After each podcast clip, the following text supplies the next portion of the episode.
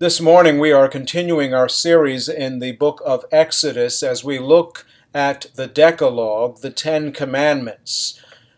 And this morning I want to again remind us that God has redeemed you and I in order to reconcile us to Himself in order to restore us under his sovereign rule and call us to reflect and represent him in this world for his renown.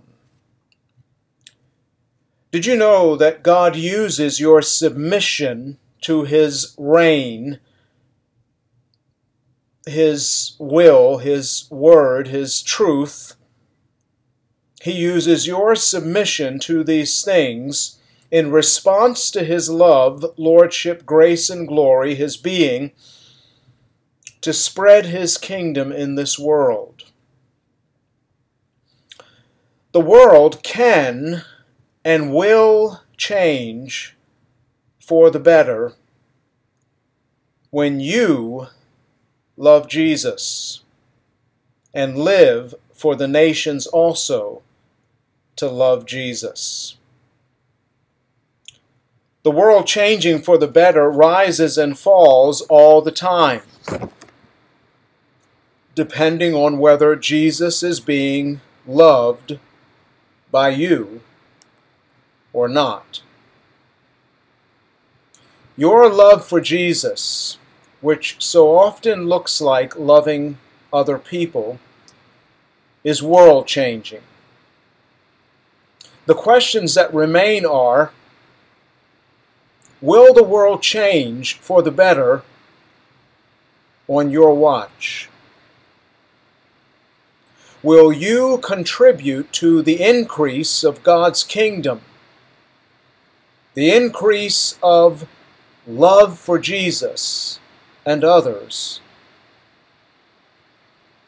Or will world changing love for Jesus stagnate on your watch?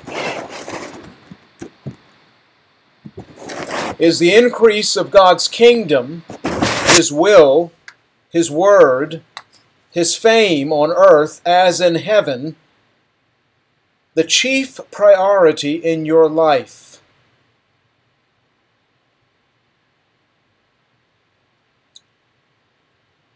Is your chief aim to love God and others through Jesus and promote the same wherever you go for a better world?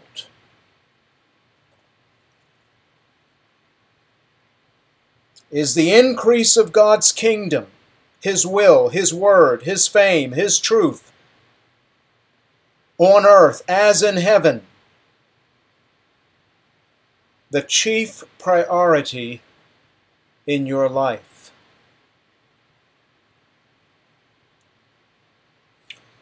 Well, some of those questions can be quite searching. We are continuing our study this morning of the Ten Commandments by looking at the third commandment from the title, Blessed be the name of the Lord. Blessed be the name of the Lord. The command states, and you will find this in Exodus chapter 20, verse 7. The command states, You shall not take the name of the Lord your God in vain. For the Lord will not hold him guiltless who takes his name in vain. We have been reminding ourselves as we look at these commandments that each commandment must be read with the preface as the overarching foundation and motivation for our obedience to these commandments. I am the Lord thy God, who brought you out of the land of Egypt, out of the house of slavery. Therefore, in this case, you shall not take the name of the Lord your God in vain. for the Lord will not hold him guiltless who takes his name in vain. Your identity, your obedience, and devotion to the Lord are never, ever to be separated from the Lord's being, his words, and his works. The prefatory motivation is a positive one. The Lord is your God, and he has delivered you from spiritual slavery and death for the purpose of his glory in you and in his world. For Israel, they had been delivered from the oppression and affliction of the Egyptian superpower and Pharaoh, Egypt's wicked leader. For you, Jesus has delivered you by his exodus in Jerusalem from your enslavement to Satan's tyrannical dominion. The Lord brought Israel out of Egypt's house and made them a house for his name, as one author stated. The Lord has brought you out of bondage to sin and Satan and made you his very own house and dwelling place, his headquarters on earth. In addition to these very positive motivations that can be drawn from the preface, the third commandment itself has a very chilling built in warning for misusing the Lord your God's holy, holy, holy name. The Lord will not consider you innocent, but guilty before Him if you vainly use His name. Guilty people get reprimanded and disciplined. That's not meant to give you warm and fuzzy feelings but to remind you that our God is a consuming fire. And if you play with this fire, there is an absolute certainty that you will get burnt. There will be some kind of disciplinary action. The aim of this warning, however, like all God's commandments, is love. God loves you and does not want you to get burnt. When I say burnt, I'm not talking about going to hell. I'm talking about there's some kind of reprimand that you will experience if you play around with God's name in a vain way. If you have ever had the privilege of babysitting or watching children, children simply don't know the unbending laws of heat and fire. When they navigate their little hands towards a hot plate or oven, you react out of love. You warn with firmness, with a heart filled with love, to call them away from danger. Their entry into dangerous territory moves you. You get out of your seat and run to the rescue and seek to restore them under your rightful loving authority and supervision. Well, God is love, and He is jealous for His name to be honored by you, in you, through you, and for you, and for His glory. The reason, of course, is because biblically a name is far more than a simple label.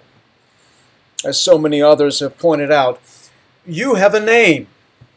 As someone helpfully stated, your name is your handle. If someone wants to get a hold of you while you're walking by, they say your name. If they simply say, hey, well, you know how the saying goes, hay is for horses. But it has, in the English language, become a form of saying you. But if they simply say hey, that could refer to anyone. But if someone says your name, then you respond. This is true, and, and yet in the Bible, a name is far, far more than a simple label or handle. In the Bible, your name is you. in some sense. Your name spells out your nature, your character, what's true of you or about you, your abilities, perhaps your works, with whom you identify and to whom you belong. Your name is you, your personality, your reputation. And this is especially and preeminently true of the Lord. His name spells out His majesty, His holy character, His splendor, His zeal, His power, His wisdom and grace, His justice and mercy, His ways. And we could talk all day about the multitude of ways that the Lord's name reveals His very being. With that said, it doesn't take a PhD to comprehend why you and I should not be playing around the fire of God's name. How you use God's name and why trains you and teaches others how to view, think about, and respond to the being of the Lord Himself.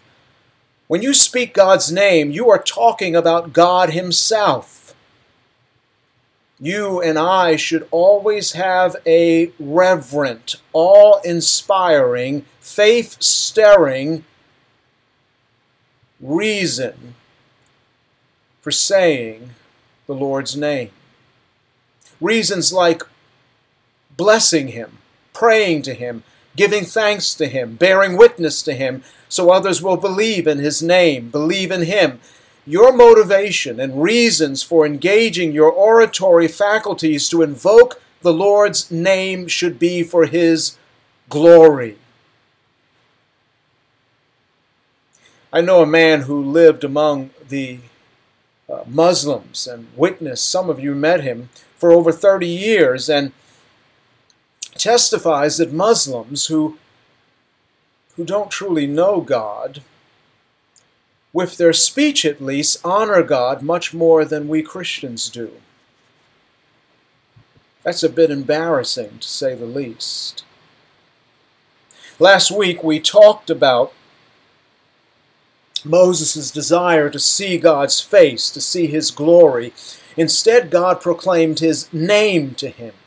The Lord passed before him and proclaimed, The Lord, the Lord, a God merciful and gracious slow to anger and abounding in steadfast love and faithfulness, keeping steadfast love for thousands, forgiving iniquity and transgression and sin, but who will by no means clear the guilty, visiting the iniquity of the fathers on the children and the children's children to the third and the fourth generation.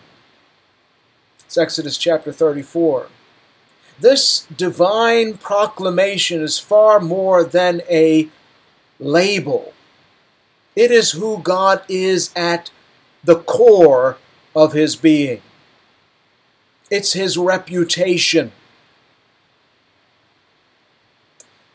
And he says, who will by no means clear the guilty, but he visits the iniquity of the fathers on the children and the children's children to the third and fourth generation. God will not hold him guiltless who misuses and takes his name in vain. And we talked last week about how this cycle of generational judgment can be broken by repentance.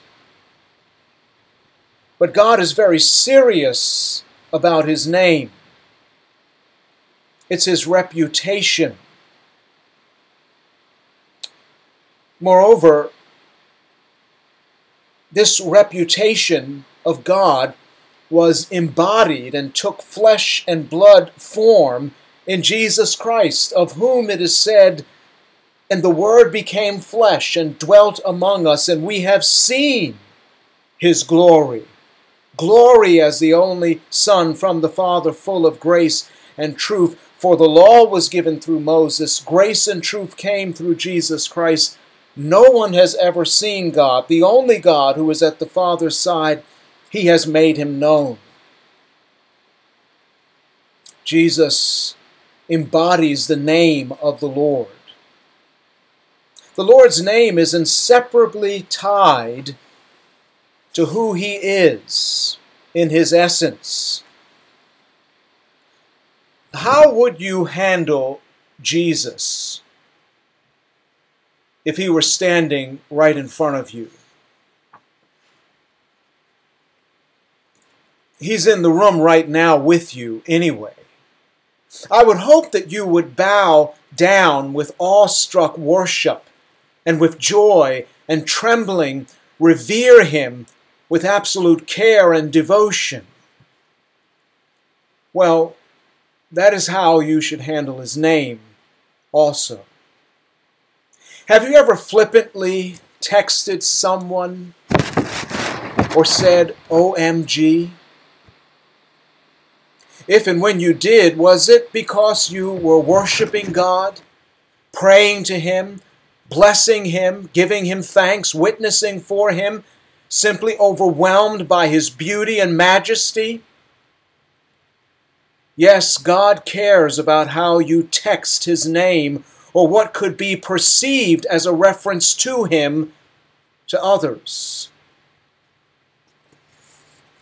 When the Lord says He won't hold you guiltless for using His name flippantly or as a curse word or as an emotive expletive when you jam your finger in the door, it means you and I should confess our sin and repent for all the ways with our mouth and thoughts we have vainly used or thought of God's name. It obviously goes deeper still. God says, You shall not take the name of the Lord your God in vain. The Hebrew word for take means to bear, to carry, or to lift up, and not only deals with our lips, but with our lives as well. Jesus is in the room. More specifically, he's in his temple. He's inside of you. You can, like the Muslims, seek to honor God, or at least what they think of God, with your lips alone honor Him, and yet your heart can be the farthest thing from God. How does that work when Jesus says, out of the abundance of the heart the mouth speaks? Well, Jesus calls it hypocrisy. You and I have the twisted ability of sounding spiritual when we're not. To bear the Lord's name is a blessed privilege and responsibility. To bear or take up God's name on your lips demands a certain type of lifestyle. Paul, quoting Moses, told Timothy, The Lord knows those who are his. And let everyone who names the name of the Lord depart from iniquity. Paul is clear if you and I are going to claim the Lord's name and take it up in praise, prayer, and witness, we are commanded to depart from iniquity so our lives reflect the character conveyed by the Lord's name. Jesus says, Why do you call me Lord, Lord, and not do what I tell you? Obedience is primary and important to Jesus. It's important that you love him. He loved you first. Again, Paul says to Titus about the disobedient they profess to know God, but they deny him by their works. They are detestable, disobedient, unfit for any good work. Here, Paul is saying of those who profess to know God. They say, like those in Matthew 7, Lord, Lord, but they don't have a clue. Their works prove they are not true to God's name. God's name, His triune name, Father, Son, and Holy Spirit, that name is on you. You were baptized into that name. And so your lifestyle is meant to reflect the truth found in that triune name. The name Father is on you. God loves you, has adopted you, and accepted you into his family. You belong to him.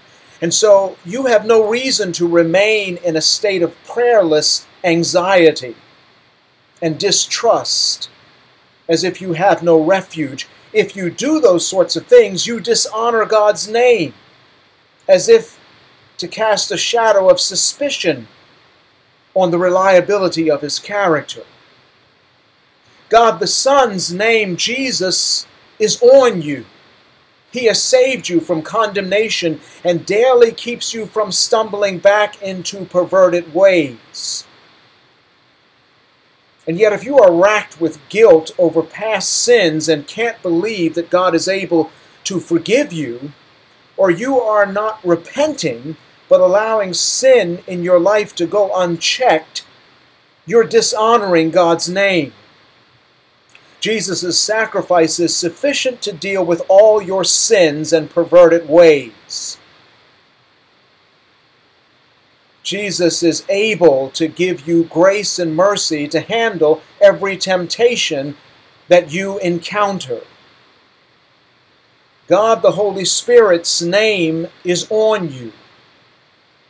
If you and I are living like an orphan, failing to love others, joyless, argumentative, impatient, unkind, rude, harsh, unfaithful, or out of control, you and I are dishonoring the name because we are called to be filled with the Spirit of God and reflect His character. We are called saints. If I had a dollar for every time I've heard followers of Jesus say, I'm no saint, I'd probably be rich. If you believe in Jesus, you are a saint. You are a holy one. You've been separated from sin, separated by God, separated for God. Living holy reflects God's name, His character, His being. In the same way, living an unholy life and in unholy ways not only is a vain use of God's name you're called to bear and carry up in your life as well as your lips, it leads it leads others astray into blaspheming God's holy name with their lips and lives also. Paul said to Jewish people who were not upholding the law of God in their lives, they were not loving the God who loved them first. Paul, quoting Isaiah, said to them, The name of God is blasphemed among the Gentiles, the nations, because of you. And in context, he means because of your disobedience. You find that in Romans chapter 2, verse 17 and following. Do you get chills when you're watching a movie and one of the actors uses God's name in vain, like in a curse or an expletive because they are angered by something or someone? I hope you do get chills, but I hope you do more. I would hope that you would learn at that moment to start looking at movie reviews before you watch a movie.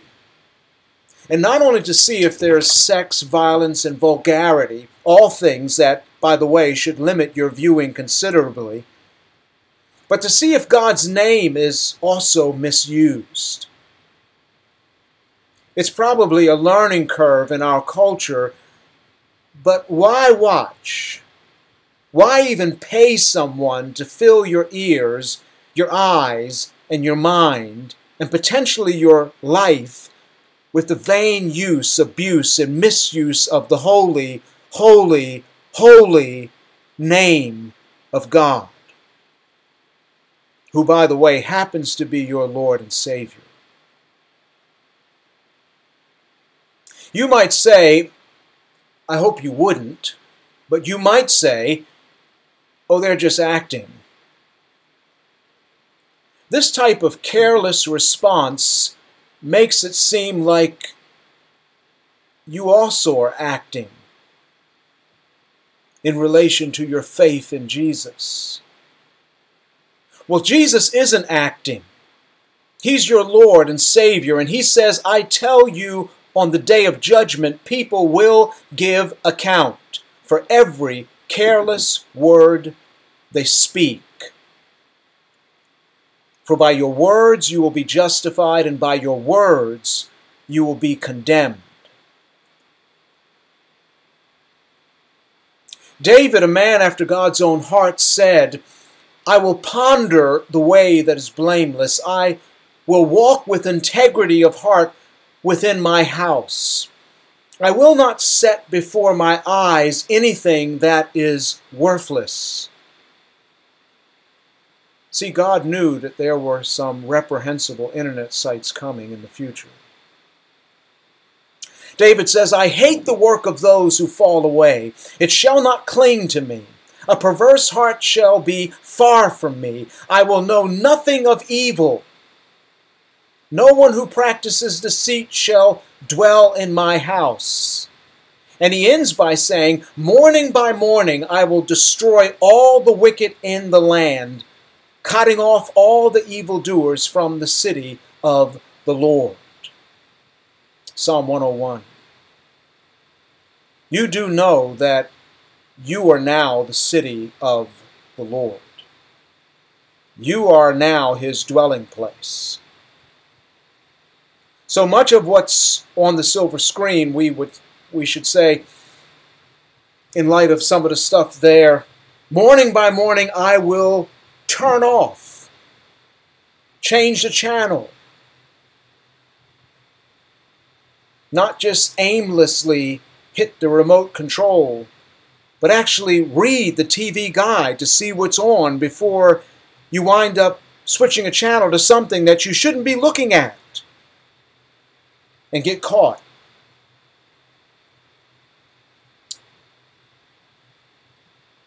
Morning by morning, I will turn it off from this part of God's city. What you watch and allow into your eyes and ears will affect you and infect you. Take great care on what you allow into your life. You are not blasphemy proof. you will find yourself echoing and parroting some of the things you've heard.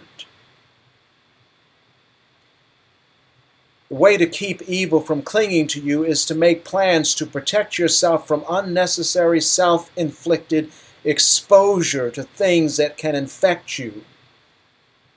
Peter says of Lot that in Sodom he was greatly distressed by the sensual conduct of the wicked for as that righteous man lived among them day after day, he was tormenting his righteous soul over their lawless deeds that he saw and heard. Passions of the flesh wage war against your soul. It's not worth it for your own good, and really not worth it when you consider the goodness of the Lord toward you.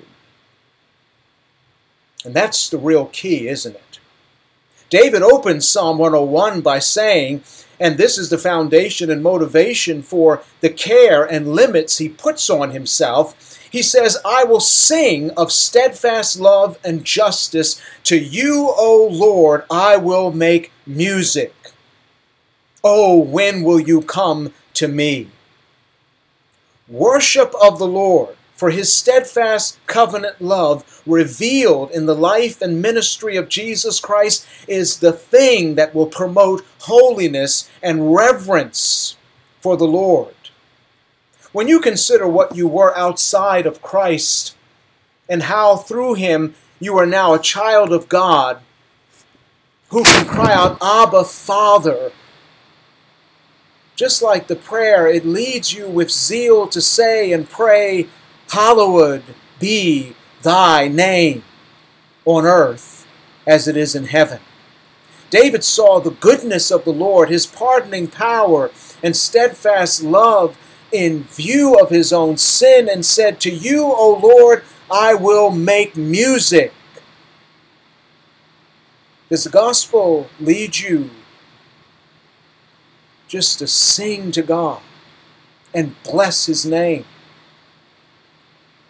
David was looking for the Lord to come to him in his day, and one day you are going to go be with Jesus and bow down and call him Lord and worship at his feet.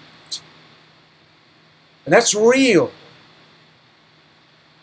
And it should affect the way his name is handled, your life is handled the things you allow to influence you that you have control over. A great many of them. Some of the things you don't have control over, but it's a great many things that we do have control over, allowing in and out of our lives. Our lifestyle and its connection to the Lord's name is further highlighted by Paul in Colossians 3, verse 17, where he says, And whatever you do, in word or deed. Do everything in the name of the Lord Jesus, giving thanks to God the Father through him. Paul is saying that everything we say and everything that we do, we say it in the name of Jesus. It's like you're signing Jesus' name to it. Paul is telling us that everything you and I say and do is a direct reflection on Jesus Christ and God the Father. See, you, your words, your deeds, they all matter so much to God and the world in which we live. Your life really is wonderful and glorious and weighty. You bear the image of God and you bear the name of the Lord, and that name, just like the second commandment, its truths are to be reflected in your very life. You, your lives, are letters from Christ, written by the Spirit of God in order to recommend Jesus to each other and the world. Just like the name that was proclaimed to Moses. God is merciful. That calls us to be merciful. And that's a way in which we bear that name. When you show mercy, you're bearing the name of the Lord. God is gracious, and when you're gracious, you are taking up and bearing the name of the Lord. When it says that God will by no means clear the guilty, when you're serious about sin, you're bearing and taking up the name of the Lord. And all of those characteristics given there of God forgiving, wickedness, transgression, and sin, when you forgive people, you're bearing the name. When you, and so obviously, when you don't forgive, you're making God look bad because His name is on you and you're called by His name and you're making His name look bad. It's like you've written graffiti over top of His name with the way you're acting, not forgiving. And so we need to bear the name. We need to understand that our words and our deeds, they matter so much to God and the world in which we live. Your life is weighty. You bear the image of God and you bear the name of the Lord. And that name, just like the second commandment, its truths are to be reflected in your very life. You, your lives, are letters from Christ written by the Spirit of God in order to recommend Jesus to each other and the world. Jesus does not use a disclaimer when he saves you and sends you out into this world, your workplace, your school, or wherever you go. You are not allowed to say, with respect to your relationship with Jesus, The views, opinions, and content in my life do not represent or reflect the official position or precepts of Jesus Christ, my Savior, or the church of which I have been affiliated since my conversion. I am hereby not legally bound or subject to disciplinary action for what I'm about to say or do. There's no disclaimer. You represent the name. You represent the being. You represent the triune Lord and God wherever you set your foot and every single time you open your mouth and live your life. Your words, your actions, you are the aroma of Jesus Christ Himself to God among the world. It is your blessed birthright to be divinely ordained and used to spread the fragrance of the knowledge of the triune God everywhere you go. And that should make you sing. That should make you bless God that the likes of you would be so weightily used by God, so profoundly influential with respect to God. An instrument poised to advance and extend the kingdom of God with your words, with your behavior, and how it reflects the living God. The Lord has blessed you, and the Lord keeps you. The Lord makes his face to shine upon you, and the Lord is gracious to you. The Lord lifts up his countenance upon you, and the Lord gives you peace. That's how God in the Old Testament put his name on people. And God certainly continues to expect you to share that name in the way you live in the way you behave with others. That name uh, is spoken in Numbers chapter 6, and as you know in Psalm 67, it's taken up again. May God be gracious to us and bless us and make his face to shine upon us. And here's the reason that your way may be known on earth, your saving power among all nations. Let the peoples praise you, O God. Let all the peoples praise you. Let the nations be glad and sing for joy, for you judge the peoples with equity and guide the nations upon earth. Let the peoples praise you, O God. Let all the peoples praise you. The earth has yielded its increase. God, our God, shall bless us. God shall bless us. Let all the ends of the earth fear him. That name is upon you, so that that name might, through you, be upon the nations.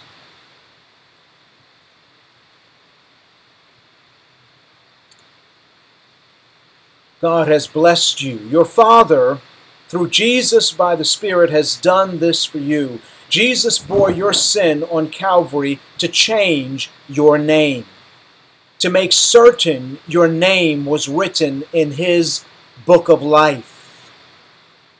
Jesus he changed your name. He has given you a new name, a name better than sons and daughters. He says in Isaiah 56, I will give them an everlasting name that will not be cut off. He gives you his very own name. The Lord says, If my people who are called by my name humble themselves and pray and seek my face and turn from their wicked ways, then I will hear from heaven and will forgive their sin and heal their land. He puts his name on you so that through you he might extend his kingdom, so that on your watch the world becomes a better place because you're in love with him and you're leading others to love him. It's not always that way. But while it's your watch, let's try to make it that way by the grace of God and by the Spirit of God. Your lives in this world are called to represent and reflect God's name. The triune God and his words and works are always your motivation. Jesus knows your name. He changed your name, calls you by his name. Doesn't this motivate you to fill your life with him, with his word? In Psalm 8, David said, O Lord, our Lord, how majestic is your name in all the earth. Twice he says it. He shows in this chapter, Psalm 8, how breathtaking it is that the majestic Lord, the God of all creation, would stoop to even give you a second thought. Not to mention, put dominion over all the earth in your hands. The fact that God loves you and has redeemed you should make your hearts and mouths brim over with praises for the King of Kings. That is what you and I need a heart filled with God's Word written and Jesus Christ, God's Word embodied. Paul told the Colossians, Let the Word of Christ dwell in you richly, teaching and admonishing one another in all wisdom, singing psalms and hymns and spiritual songs with thankfulness in your hearts to God. The psalmist said, I have stored up your word in my heart that I might not sin against you. It takes effort to live holy. It's not automatic. It takes wise planning to revere and hallow God's name. It begins with knowing His name as it is revealed in the Bible, seeing how His name relates to you, and forming the daily discipline and habit of blessing his name within your heart, with your lips, in your lives. Blessed be the name of the Lord forevermore. The angels in heaven for whom Jesus did not die never stop blessing the Lord's name, the Lamb's name, and neither should we, for whom he died.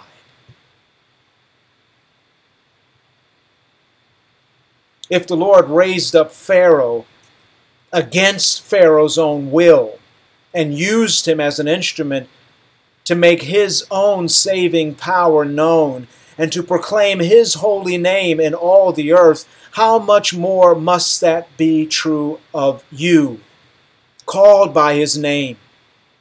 We are his witnesses in word and deed. His name is on you. Blessed be his name. If the likes of a Pharaoh could be used to proclaim the Lord's name in all the earth, how much more the likes of you, the redeemed, the converted, the saved, the delivered, be used, be desiring to be used, to broadcast the name above all names in this world with your lips, with your lives. May He use you as He desires, so that the earth would be filled with the knowledge of the glory of the Lord, just like the waters cover the sea, so that the earth might be further filled with the knowledge of God's glory on your watch because of the way you use the name above all names.